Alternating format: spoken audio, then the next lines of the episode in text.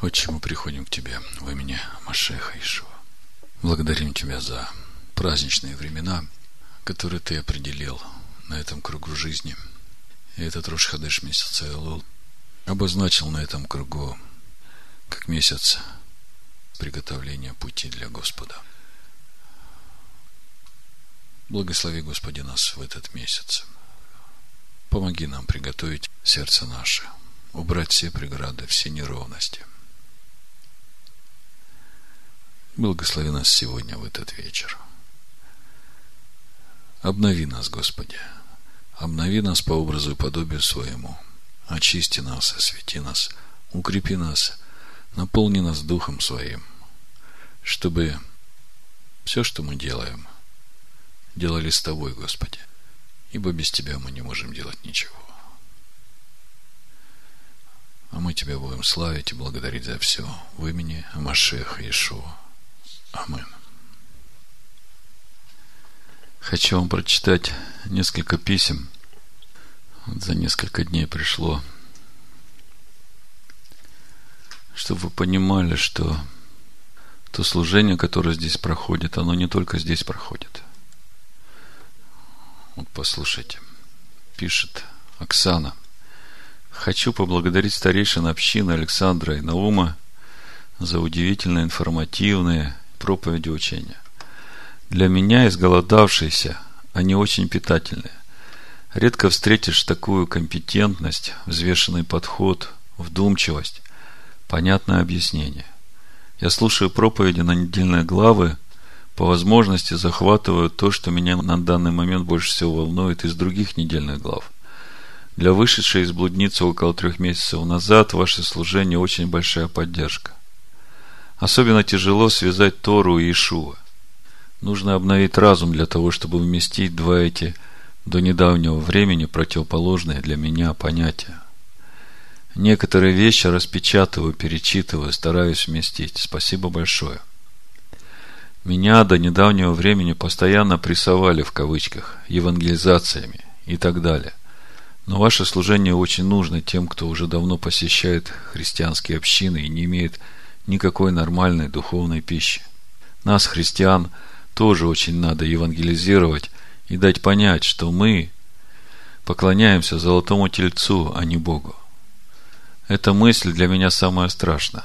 Тысячи людей – ходят в церкви и думают, что у них все хорошо.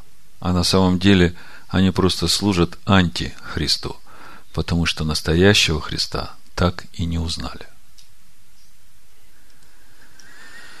Вот еще одно письмо. Александр, приветствую вас. Прослушал сейчас недельную главу. Спасибо вам. Это то, что я искал два года пребывания в церкви. Не зря, видать, я обращался к Богу Авраама, Ицхака и Якова со словами о том, что я ничего не понимаю, и с просьбой объяснить мне, во что я верю. У меня есть вопросы, я их задам позже, так как уже поздно.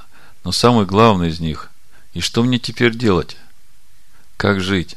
Наверное, придется в Ригу переезжать. Божьих вам благословений, с уважением, Виктор. Ну, еще одно. Шалом вам всем. Благодарю Всесильного, что Он привел меня на ваш сайт, и я прослушал курс выхода из Вавилонской блудницы. И у меня сложилось такое осознание, что я давно искал это услышать. То, что я услышал, определило какую-то грань в моей жизни и понимание того, что нужно очень много переосмыслить и поменять. Очень много вопросов, которые хотелось бы вам задать. Начал читать вашу книгу. Как приобрести ее в печатном виде – Извините, забыл представиться. Меня зовут Алексей, мне 35 лет. Слава Богу. Конечно, это не наша заслуга. Вся слава Ему. Итак, у нас сегодня праздник. Рош Хадеш, месяц Илул.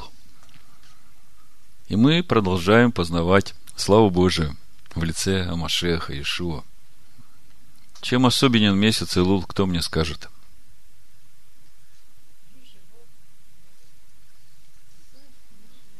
Это месяц приготовления. Приготовление к чему? Что будет через месяц?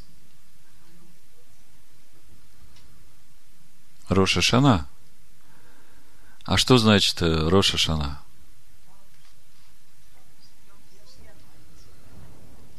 Воцарение Всевышнего в этом мире. Иудейская традиция говорит, что первый день творения, когда Бог сказал, да будет свет, был день 25-го Илула. А шестой день творения, когда Бог сказал, сделаем человека в образе нашем, по подобию нашему, был именно первым днем месяца Тишрей. Поэтому в молитвах на Роша Шана обычно молятся молитвой и говорят, сегодня день, когда обновляешь ты свое создание, это память о первом дне творения, и все создания в этот день пройдут перед тобой. Первое Тишрея – это день рождения человечества. И Тора называет это день днем трубных звуков, днем воцарения Всевышнего в этом мире. А Мишна, комментарий на Тору в трактате Роша Шана, отмечает эту дату как день суда над всем человечеством. И чтобы приготовиться к этому дню суда, мы стараемся заранее подвести итог всем нашим поступкам в течение истекшего года. Выяснить, что было сделано и что было упущено. Как написано, приготовься встретить Бога твоего Израиля. Время для этого – месяц Илул, предшествующий дню суда. Вот еще немножко из комментариев мудрецов. в рамках законов природы невозможно, чтобы за одну ночь было исправлено все. Все, что сделано плохого за целый год. Совершение настоящей чувы – дело непростое и включает в себя много этапов. Исправление характера, поведения, совершенствование поступков. Поэтому мы стремимся пробудить в себе стремление к шуве уже в новомесяче Илула за 30 дней до судного дня. Итак, месяц Илул – это время приготовления пути Господу. В Исаия 40 главе с 3 стиха мы можем прочитать, написано «Глаз вопиющего в пустыне, приготовьте путь Господу, прямыми сделайте стези Богу нашему, всякий дол – да наполнится, и всякая гора и холм да понизятся. Кривизны выпрямятся, и неровные пути сделаются гладкими, и явится слава Господня.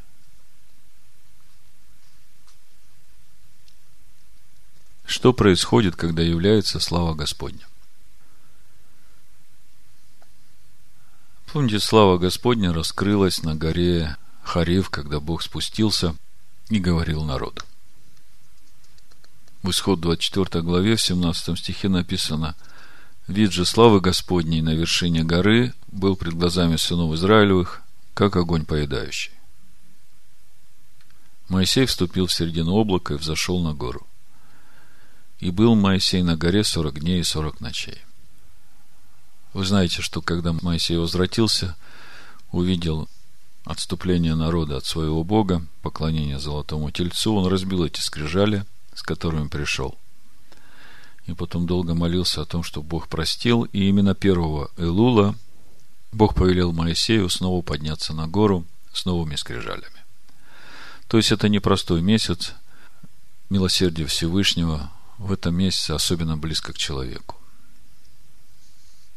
Итак, месяц Илул, месяц Чувы. Еще его называют месяцем убежищем – если сегодняшняя недельная глава говорит о городах-убежищах, то это месяц убежища во времени. Это самое благоприятное время для того, чтобы углубиться в Писание. И вообще, это очень благословенное время для каждого человека, потому что именно то, как ты приготовишься ко встрече со Всевышним, от этого будет зависеть то, как ты проживешь следующий год –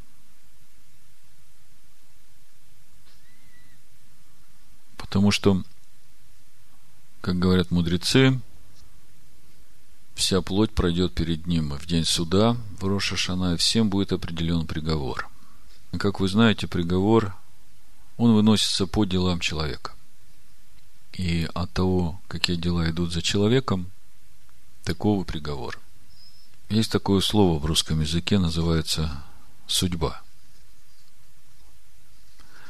И все языческие религии рассматривают слово судьба как нечто фатальное и неизбежное, и утверждают, что у человека нет силы изменить свою судьбу. Вы знаете, на самом деле все не так. Судьба – это суд Бога. И суд Бога, как я уже говорил, выносится по делам. И когда человек думает, что то или другое событие в его жизни случайность, то это говорит о том, что человек не понимает, что в этом мире все имеет причинно-следственную связь. Всякий наш поступок определяет то, что придет в нашу жизнь. Наши поступки сегодня, наши мысли сегодня определяют то, что придет в нашу жизнь завтра. Если в этих мыслях и если в этих поступках есть стремление меняться к лучшему, то это говорит о том, что завтра будет лучше, чем сегодня. Так что у нас э, идеальные условия для того, чтобы этот месяц еще раз пересмотреть, что Господь говорил нам в течение всего этого года, на что Он нам указывал, где мы были послушны Ему, где мы были непослушны. И есть еще время это все исправить, там, где мы были непослушны. В субботу прошлую, когда мы разбирали недельную главу, я читал Иакова, послание Иакова, первую главу. Я еще раз прочитаю и хочу сделать ударение на некоторых стихах в этом месте Писания. Буду читать с 12 стиха. Блажен человек, который переносит искушение, потому что, быв испытан, он получит венец жизни, который обещал Господь любящим его. Чем отличается искушение от испытания? Кто мне скажет?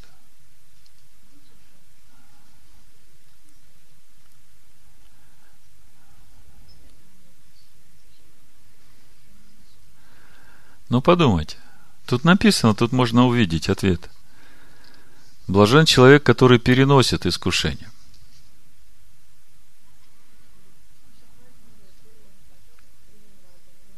Что значит переносить искушение?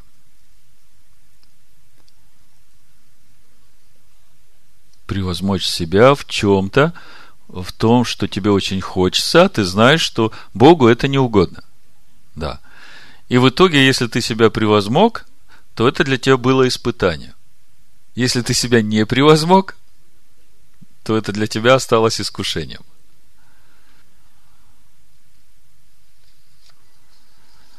Читаем дальше. В искушении никто не говори, Бог меня искушает. Потому что Бог не искушается злом и сам не искушает никого. Но каждый искушается, увлекаясь и обольщаясь собственной похотью. Вот здесь очень важно. Похоть же, зачав, рождает грех. Сделанный грех рождает смерть.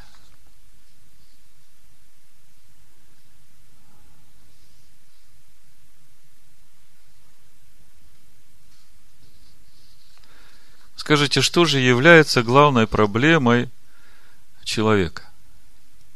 Откуда вся его греховность?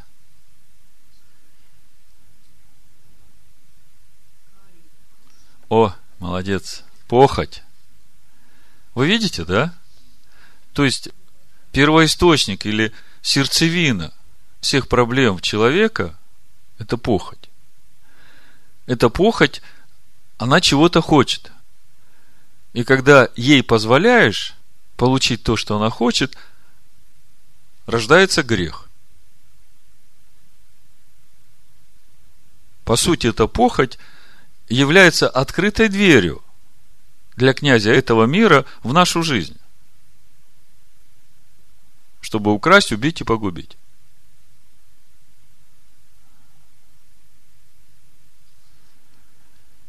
Или по-другому можно сказать – Единственная власть, которую князь этого мира может иметь в нас, это та власть, которую мы ему сами можем дать.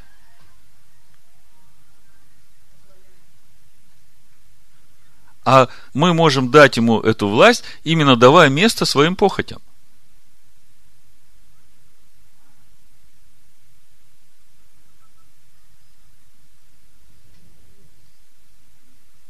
То есть, когда мы позволяем своим похотям управлять нами, то мы тем самым позволяем э, сатану руководить нашей жизнью.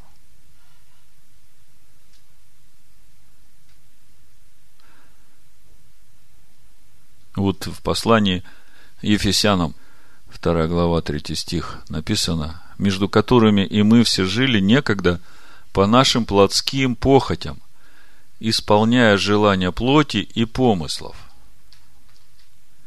Плотские похоти, желания плоти и помыслы.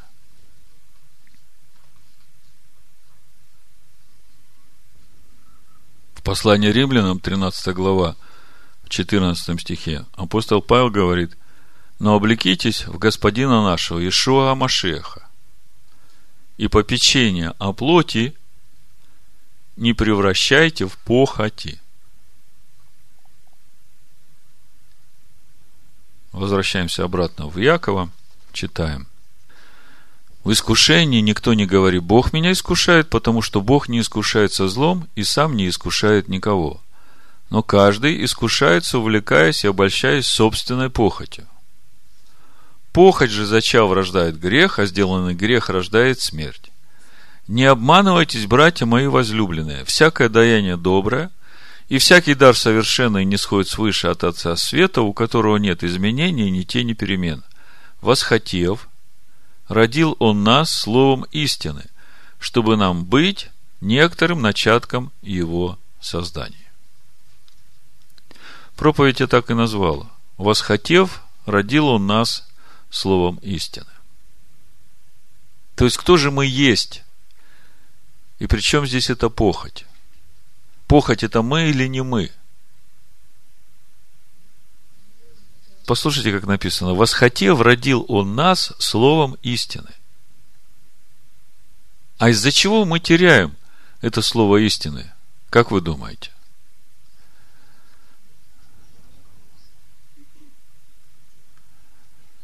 Разрешаем своим похотям. Вот послушайте, в Матфея 13 главе разъяснение притчи о. Вы знаете притчу о. Вот попробуйте посмотреть на эту притчу как на расшифровку причин того, как мы теряем это слово истины. К чему я веду? Вот мы сейчас стоим в новомесяче Элул, ожидаем обновления от Всевышнего. Ожидаем этого обновления и этого потенциала на то, чтобы пройти этот месяц в его духе, чтобы прийти к празднику Рошашана и приготовить путь в сердце Господа. Все кривизны убрать, все неправильные пути убрать, все холмы, то есть всякую гордость, всякое превозношение убрать, выровнять путь Господу в сердцах наших. Потому что слово истины в нас уже живет, и, по сути, чем больше этого слова истины в нас, тем меньше места в нас э, нашему, человеческому. Могу я сам устоять против своих похотей? Как вы думаете?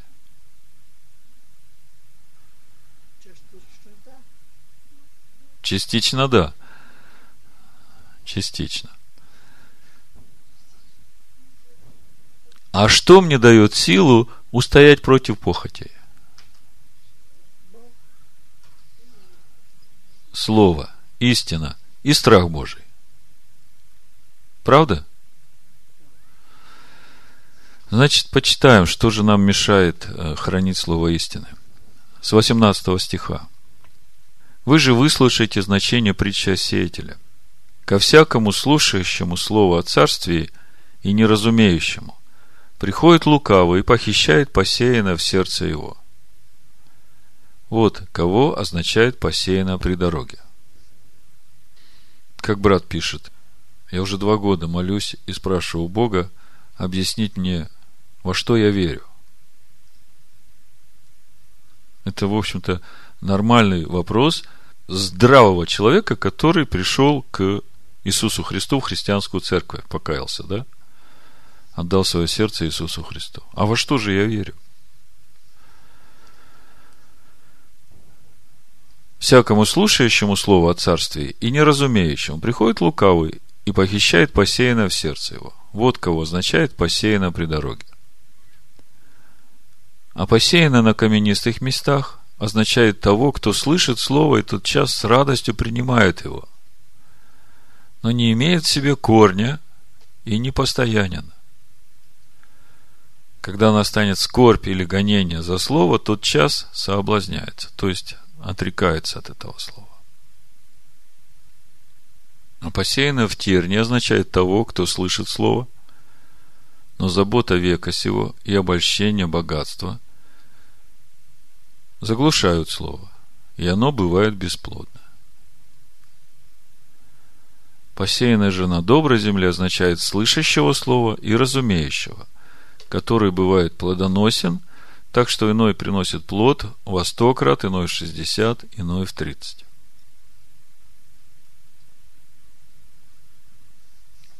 То есть из этого э, значения притчи можно сделать вывод – семя у дороги, семя на каменистых местах и семя в терниях. Все это делает бесплодным семя. Мы теряем это слово истины. Для того, чтобы посмотреть внутрь себя и оценить себя на весах Всевышнего, я думаю, можно просто спросить, а чего хочу я сам? Вот чего я хочу сейчас.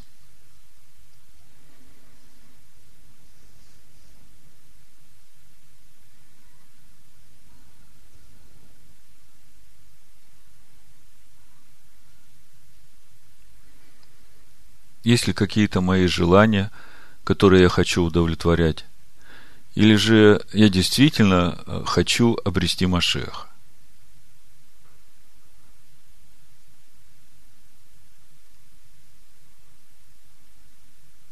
Пусть каждый сам себе задаст этот вопрос. Чего я хочу? И лучше всего этот вопрос задать в молитве перед Богом.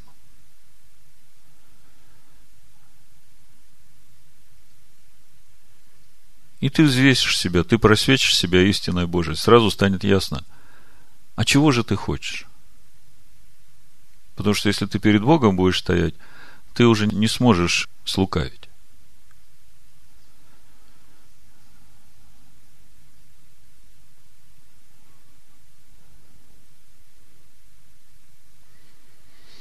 Иногда мы ищем самооправдание для себя, иногда мы ищем жалости к себе. Иногда у нас большое желание обвинять других. Но корень всего этого – гордость.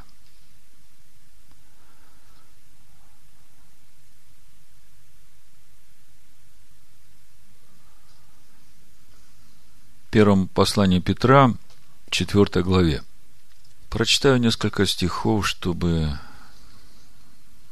увидеть этот путь освобождения от похотей.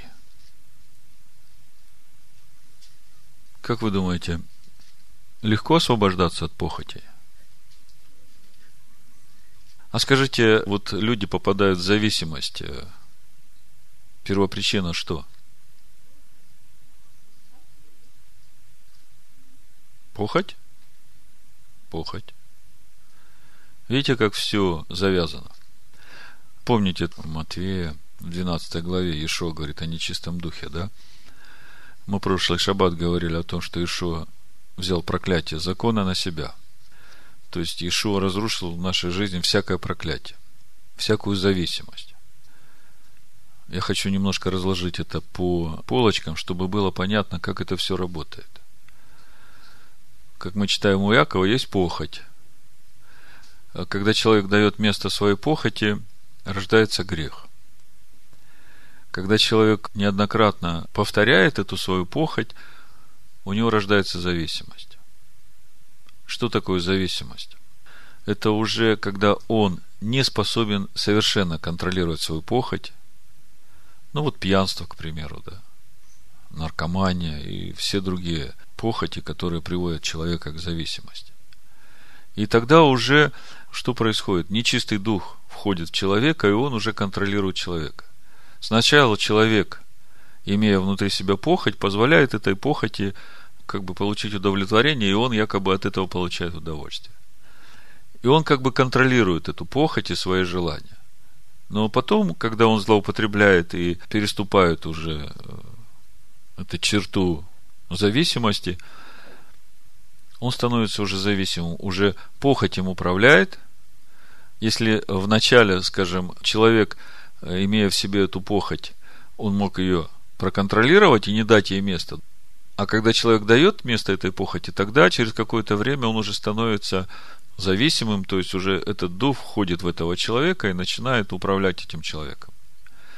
Так вот, э, когда Иешуа приходит в нашу жизнь, он разрушает все проклятия, и Он освобождает нас от всякой зависимости. То есть, вот человек был зависимым, когда Иешуа входит в его жизнь, он освобождается от этого рабства. Так же, как Бог выводит свой народ из Египта, да, освобождает от рабства, от власти фараона. То же самое здесь. Человек принимает искупительную жертву Машеха, он освобождается от рабства князю этому миру и от всякой зависимости, которая у него была. И вот здесь начинается самое главное. От стойки казни, на которой он должен распять свою похоть, он не освобождается. Вы понимаете? Он освобождается от зависимости, от власти князя этого мира над этим человеком. Для того, чтобы ему освободиться от своих похотей, Ему же нужна стойка казни. Понимаете, о чем я говорю? И единственное, что может нас освободить от этих похотей, это закон Бога. Это стойка казни для наших похотей, скажем так. Потому что законом познается грех, и когда мы смотрим, откуда приходит грех, мы видим эти похоти. И мы все это распинаем на стойке казни. И истина входит в нас, и она обновляет нашу природу. Когда человек только покаялся, был зависимым до этого, да, получил освобождение от этой зависимости. То есть князь этого мира уже не имеет власти над ним. Но похоть-то в нем осталась, понимаете? И от стойки казни его никто не освобождает. Ему нужно теперь эту похоть распять на стойке казни. Потому что если он ее не прибьет к стойке казни, то она через какое-то время опять захочет, э, да, опять вылезет, и тут как тут этот дух, который контролировал эту похоть, он же, скажет, он же меня позвал, понимаете, похоть – это то, что зовет этого духа. И тогда этот дух говорит, вот он мне дверь открыл, значит, он хочет, чтобы я вернулся. Понимаете?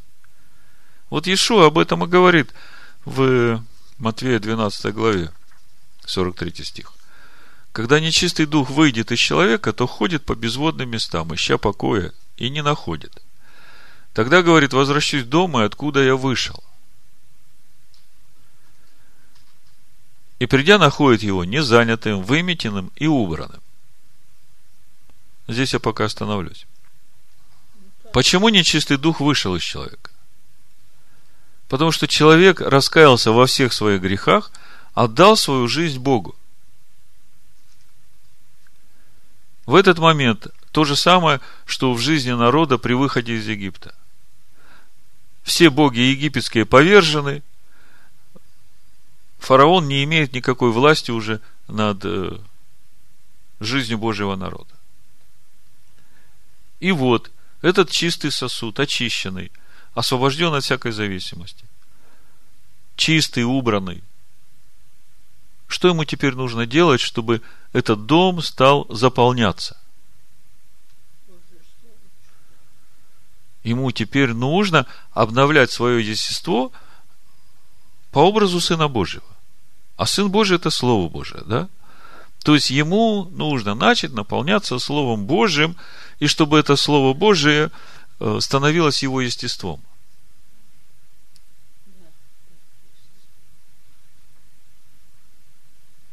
Здесь есть один нюанс, о котором надо обязательно сказать. Вот когда ты становишься на этот путь, очень опасно начинать заниматься самокопанием. Потому что когда начинаешь заниматься самокопанием, это может э, ввести тебя в депрессию и опять э, открыть дверь для духов, которые вышли, которые уже не имеют власти над тобой. Принцип очень простой. Когда дом чист, то с этого момента нужно просто смотреть на образ Бога невидимого. Я для себя умер. Я почитаю себя мертвым. Значит, все мои похоти, все это мертво.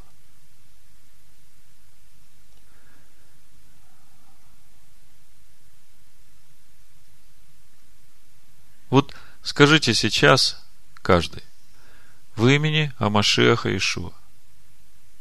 Я сейчас отрекаюсь от всякой похоти.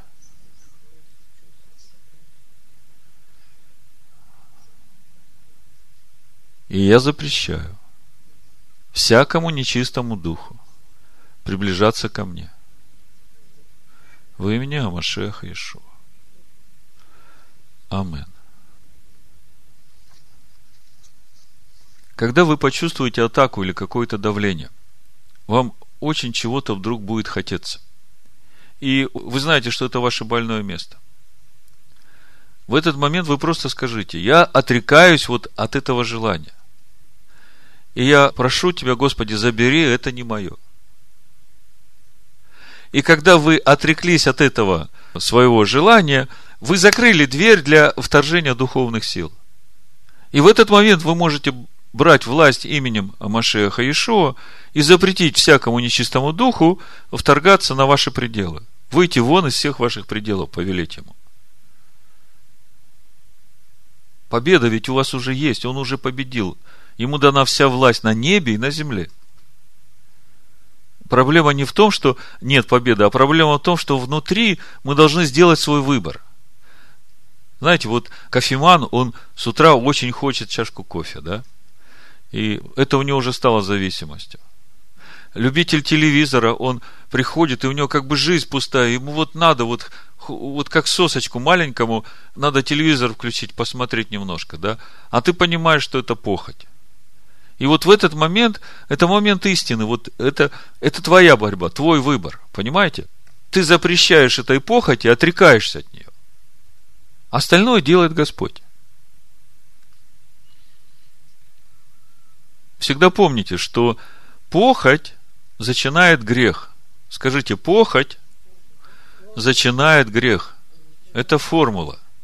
Мы все время как бы боремся со грехом. Вот это грех вот сделал, ой, как плохо. Это грех вот сделал, ой, как плохо.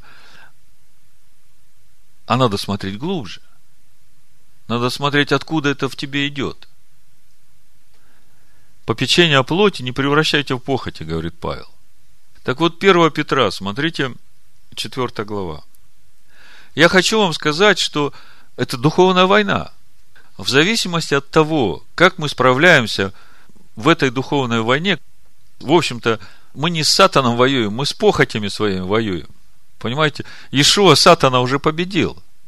А вот наш выбор, он определяет, через что мы будем проходить. Потому что есть два вида страданий в жизни верующего в этом мире. Есть страдания, которые приходят в нашу жизнь, когда мы позволяем своим похотям управлять нами. Да? И это уже страдание как наказание от Всевышнего. Для того, чтобы нас научить страху Господню. А есть страдания, через которые мы проходим, именно когда вот в искушении мы преодолеваем себя – в искушении, ведь мы преодолеваем себя, мы побеждаем себя, свои хотения, свои похоти, да? И тогда венец получаем. И это тоже страдание. Вы же понимаете, что очень трудно самого себя преодолевать. Значит, 1 Петра 4 глава. Итак, как Машех пострадал за нас плотью, то и вы вооружитесь той же мыслью. Ибо страдающий плотью перестает грешить. Здесь пока остановлюсь. Слышите, в чем проблема? Страдающий плотью перестает грешить. Нас как бы всегда пугают страдания. Но в данном случае вы обратите внимание, что страдания – это результат греха. Страдания для того, чтобы перестать грешить. Слышите? Страдающий плотью перестает грешить. А человек, который не грешит, он будет страдать плотью? Не будет. Чтобы остальное, воплотив время, жить уже не по человеческим похотям, но по воле Божией. Вот он, ключ к нашей духовной победе. Вот она цель и смысл нашей жизни. Чтобы остальное – воплоти время, жить уже не по человеческим похотям, потому что мы говорили, похоть рождает грех. И для того, чтобы разобраться с грехом, нужно разобраться с похотью. И если мы сами не разбираемся со своей похотью, приходят страдания. И через страдания мы вразумляемся. И тогда мы уже перестаем грешить, потому что страх Божий приходит. Ибо страдающий плотью перестает грешить, чтобы остальное воплоти время жить уже не по человеческим похотям, но по воле Божией. Ибо довольно, что вы в прошедшее время жизни поступали по воле языческой, предаваясь нечистотам, похотям, мужеложству, скотоложству, помыслам, пьянству, излишеству в пище, питье и нелепому идолослужению. Почему они и дивятся, что вы не участвуете с ними в том же распутстве – и злословят вас. Они дадут ответ имеющему вскоре судить живых и мертвых.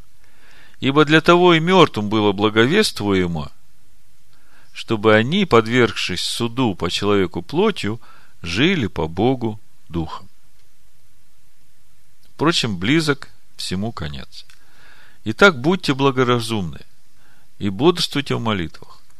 Более же всего имейте усердную любовь друг к другу, потому что любовь покрывает множество грехов. Будьте страннолюбивы друг к другу без ропота. Служите друг другу каждый тем даром, какой получил, как добрые домостроители многоразличной благодати Божией. Чтобы остальное время воплоти жить уже не по похотям, но по воле Божией. Значит, похоть – это воля человеческая – а заповеди – это воля Божия. И, по сути, выбора нет. Как в прошлый шаббат мы разбирали благословение и проклятие. Вот я предлагаю тебе благословение. Если будешь жить по заповедям моим и слушать голоса моего. А если не будешь, проклятие. И по сути мы говорили, что благословение и проклятие, они не от Бога исходят. Вселенная так устроена – я бы сказал, вот я после проповеди, когда пришел, размышлял, и я подумал, ведь в природе есть много образов, э, сама природа, она устроена как самоочищающийся организм. Озеро Байкал, допустим. У этого озера есть самоочищающаяся система. Вся нечистота выбрасывается на берег. Земля. Вот Бог говорит, земля свергает себя нечистоту. Люди грешат, и земля свергает себя грешников. Видите как? То есть, законы, которые Бог дал, они и есть это благословение, они сами по себе благословение. Мы привыкли думать, что благословение это когда что-то материального у нас прибавляется в нашей жизни. А на самом деле благословение это когда душа набирает в весе возвращаясь к тому, чтобы остальное время жить уже не по человеческим похотям, а по воле Божией, вы же понимаете, что Это процесс. А это же все в одну ночь не происходит вот так. Раз щелкнул, и все, ты уже другой человек. Это трудный путь, на котором, познавая Бога, мы умираем для себя и возрастаем в Сына Бога. Во Второзаконии, в седьмой главе, совсем недавно мы читали, с 17 стиха, вот смотрите, какой принцип. Если скажешь в сердце твоем, народы сии многочисленнее меня, как я могу изгнать их, не бойся их, вспомни то, что сделал Господь Бог твой с фараоном и всем Египтом.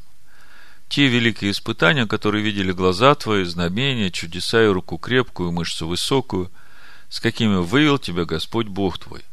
Тоже сделает Господь Бог твой со всеми народами, которых ты боишься. Вот здесь вместо народы поставь похоти.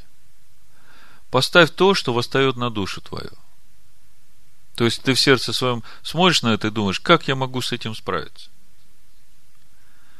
А Бог говорит, не бойся. Так же, как я тебя освободил из Египта, ты же видел, что я сделал в Египте.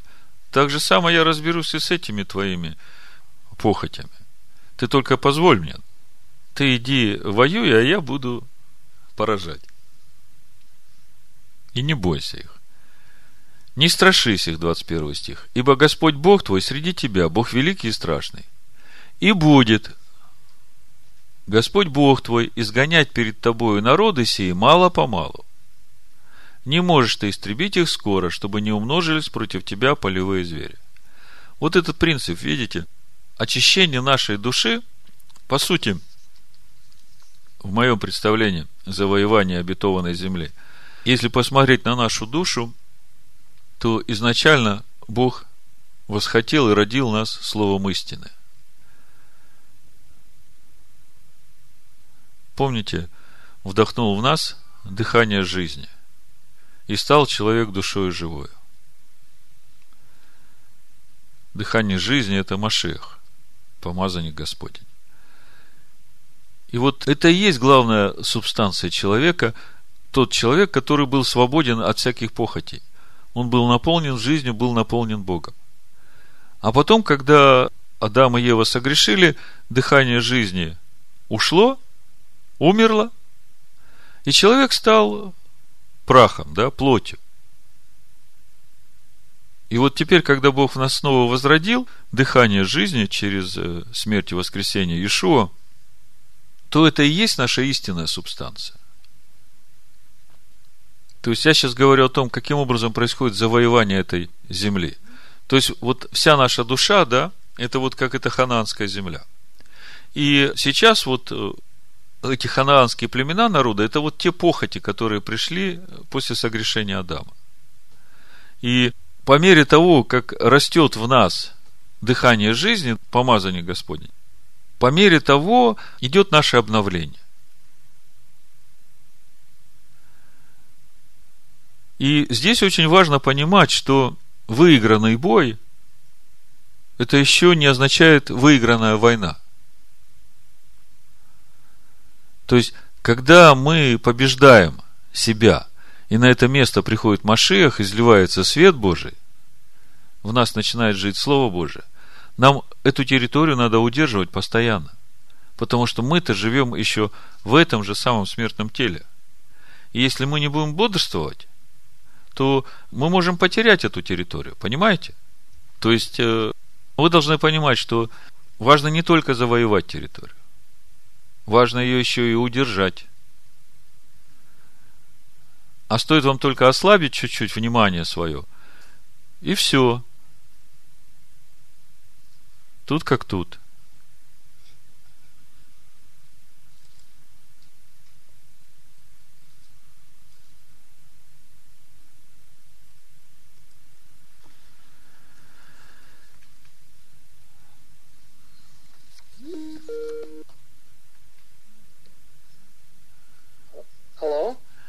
Я не знаю, слышишь ты меня или нет, Марис? Да, да, да, немного слышу, да, сейчас слышу. Э, у нас сейчас идет э, служение новомесячия. Можешь всех поздравить. Э, говорить с тобой не могу. Саш, спасибо за молитву и очень, очень помогает. И знаешь, я, я вырываюсь где-то на какое что-то происходит, что-то новое. Я сегодня просто был очень в, такой, в молитве, и вдруг, вдруг, знаешь, такой, я строго повернулся к себе и говорил очень строгие слова из, э, из, э, из Deuteronomy, когда Моше говорил к Израилю. Чтобы я, то есть, проснуться и Э, и охватить, то есть милость Бога и, и идти в этом, и довериться и вплыть в этом в новом его помазании и в то, что новое он открывает. Слава Богу, ты знаешь, мы сейчас как раз об этом говорим. Так что мы в одном да, духе. Вот сегодня, значит, сегодня это уже, это как, это Бог, знаешь, делает такой мост духовный, знаешь, а, как сказать, он нас э, передвигает. Я думал, что, что происходит? Я, знаешь, не говорил к себе так к себе так строго, знаешь, что хватит здесь... Э, э, Себя жалеть. Ну, да, так что спасибо, Саша, и будьте благословенны, пусть благословение течет на вас обильно. Спасибо. Спасибо, Марь. Хорошо. Шалом, шалом тебе тоже. Благословение всем вам. Да, спасибо. Шалом. Хорошо. Шалом, Саша. Ну вот, видите как. Америка вам тоже говорит, что проблемы такие же самые у них там. Строго повернулся к себе. Значит, э, еще немножко, и я заканчиваю. То есть мы сейчас пришли к тому, что восхотев родил он нас словом истины. И когда это возрождение пришло снова в нашу жизнь, нет ничего больше, что может дать нам силу противостоять против похотей, против того, что зачинает грех, против смерти – единственное, это только слово истины. То есть мы должны думать, как говорит слово, мы должны говорить, как говорит слово, мы должны поступать, как говорит слово. И через это наше пребывание в этом, это будет становиться нашим естеством. Вот в Иоанна в 15 главе, с первого стиха, Ишуа говорит, я есть истинная виноградная лоза, а отец мой виноградарь. Всякую у меня ветвь, не приносящую плода, он отсекает. А всякую приносящую плод очищает, чтобы более принесла плода. Вы уже очищены через слово, которое я проповедал вам. Прибудьте во мне, и я в вас – вот смотрите, прибудьте во мне, и я в вас. Как это понять? Как ветвь не может приносить плода сама собою, если не будет на лозе, так и вы, если не будете во мне. Я есть лоза, а вы ветви. Кто пребывает во мне, и я в нем, тот приносит много плода. Ибо без меня не можете делать ничего. Кто не прибудет во мне – извергается вон, как ветвь, и засохнет. А такие ветви собирают и бросают в огонь, и они сгорают. Если прибудете во мне, и слова мои в вас прибудут. Если прибудете во мне, и слова мои в вас прибудут, то чего не пожелаете, просите, и будет вам. Значит, прибудьте во мне, и я в вас. В четвертом стихе. А в седьмом стихе «Прибудете во мне, и слова мои в вас».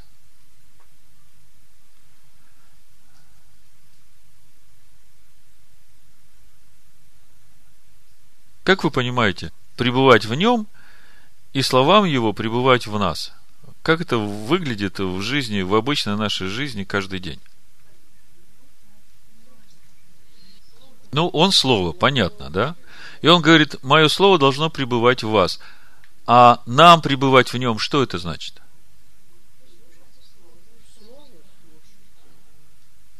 Но если просто сказать, слово ограничивает территорию Царства Божьего, да? И если мы пребываем в нем, то мы не выходим за территорию слова. Если слово говорит вот это не делать, а это делать, да, то пребывая в нем, значит, мы делаем то, что говорит слово. И вот когда мы пребываем в нем – и Его Слово пребывает в нас, тогда мы приносим много плода. Чуть раньше, в 8 главе, Ишуа говорит, 31 стих. Если прибудете в Слове Моем, то вы истинно мои ученики, и познаете истину, и истина сделает вас свободными. Если вы пребудете в Слове Моем. То есть, прибудьте во мне, и я в вас. Седьмой стих говорит, прибудьте во мне, и слова мои в вас, а восьмая глава 31 говорит, если прибудете в Слове Моем. То есть, получается, если это расшифровать вот сейчас, все эти стихи наложить друг на друга, то получается, если я пребываю в Слове Его, и Слово Его пребывает во мне, я так думаю, я так чувствую, я так желаю, то есть, не как моя похоть желает, а как Слово желает, я так желаю, да? То вот это и делает нас Его учеником. И вот это делает нас плодоносными. А слово его, это чье слово? Вот у Иоанна 4, 24 Ишо говорит, слово же, которое вы слышите, не есть мое, но пославшего меня Отца. А в Иоанна 17 главе в 6 стихе он говорит, я открыл имя Твое человеком, которых Ты дал мне от мира. Они были Твои, и Ты дал их мне, и они сохранили Слово Твое. И дальше в 17 стихе, освети их истину Твою, Слово Твое есть истина. А по сути, это и есть Машех, живущий в нас. Он ведь Слово. Помните, мы у Яна в 6 главе читали, «Ядущий мою плоть и пьющий мою кровь пребывает во мне, и я в нем».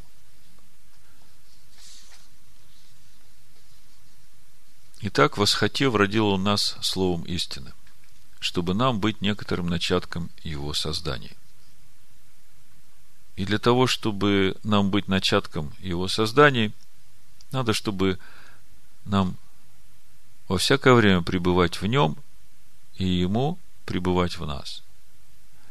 Конечно, это идеальный вариант. Но вот сейчас у нас месяц Илул, именно для того, чтобы нам и поразмышлять где мы пребываем в нем, а где мы не пребываем в нем. Где мы хотим своего, а где мы хотим Божьего. Вот с этим совсем надо разобраться и исправить свои поступки. А поступки могут исправиться, если ты исправишь свои мысли, то, что руководит тобой –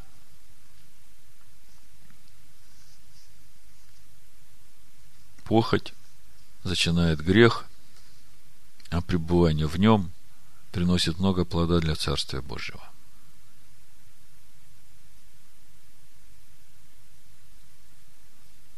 Ну вот я вам так много всего рассказывал, и все только для того, чтобы вы могли, слушая это, еще еще раз заглянуть внутрь себя и взвесить себя на весах истины.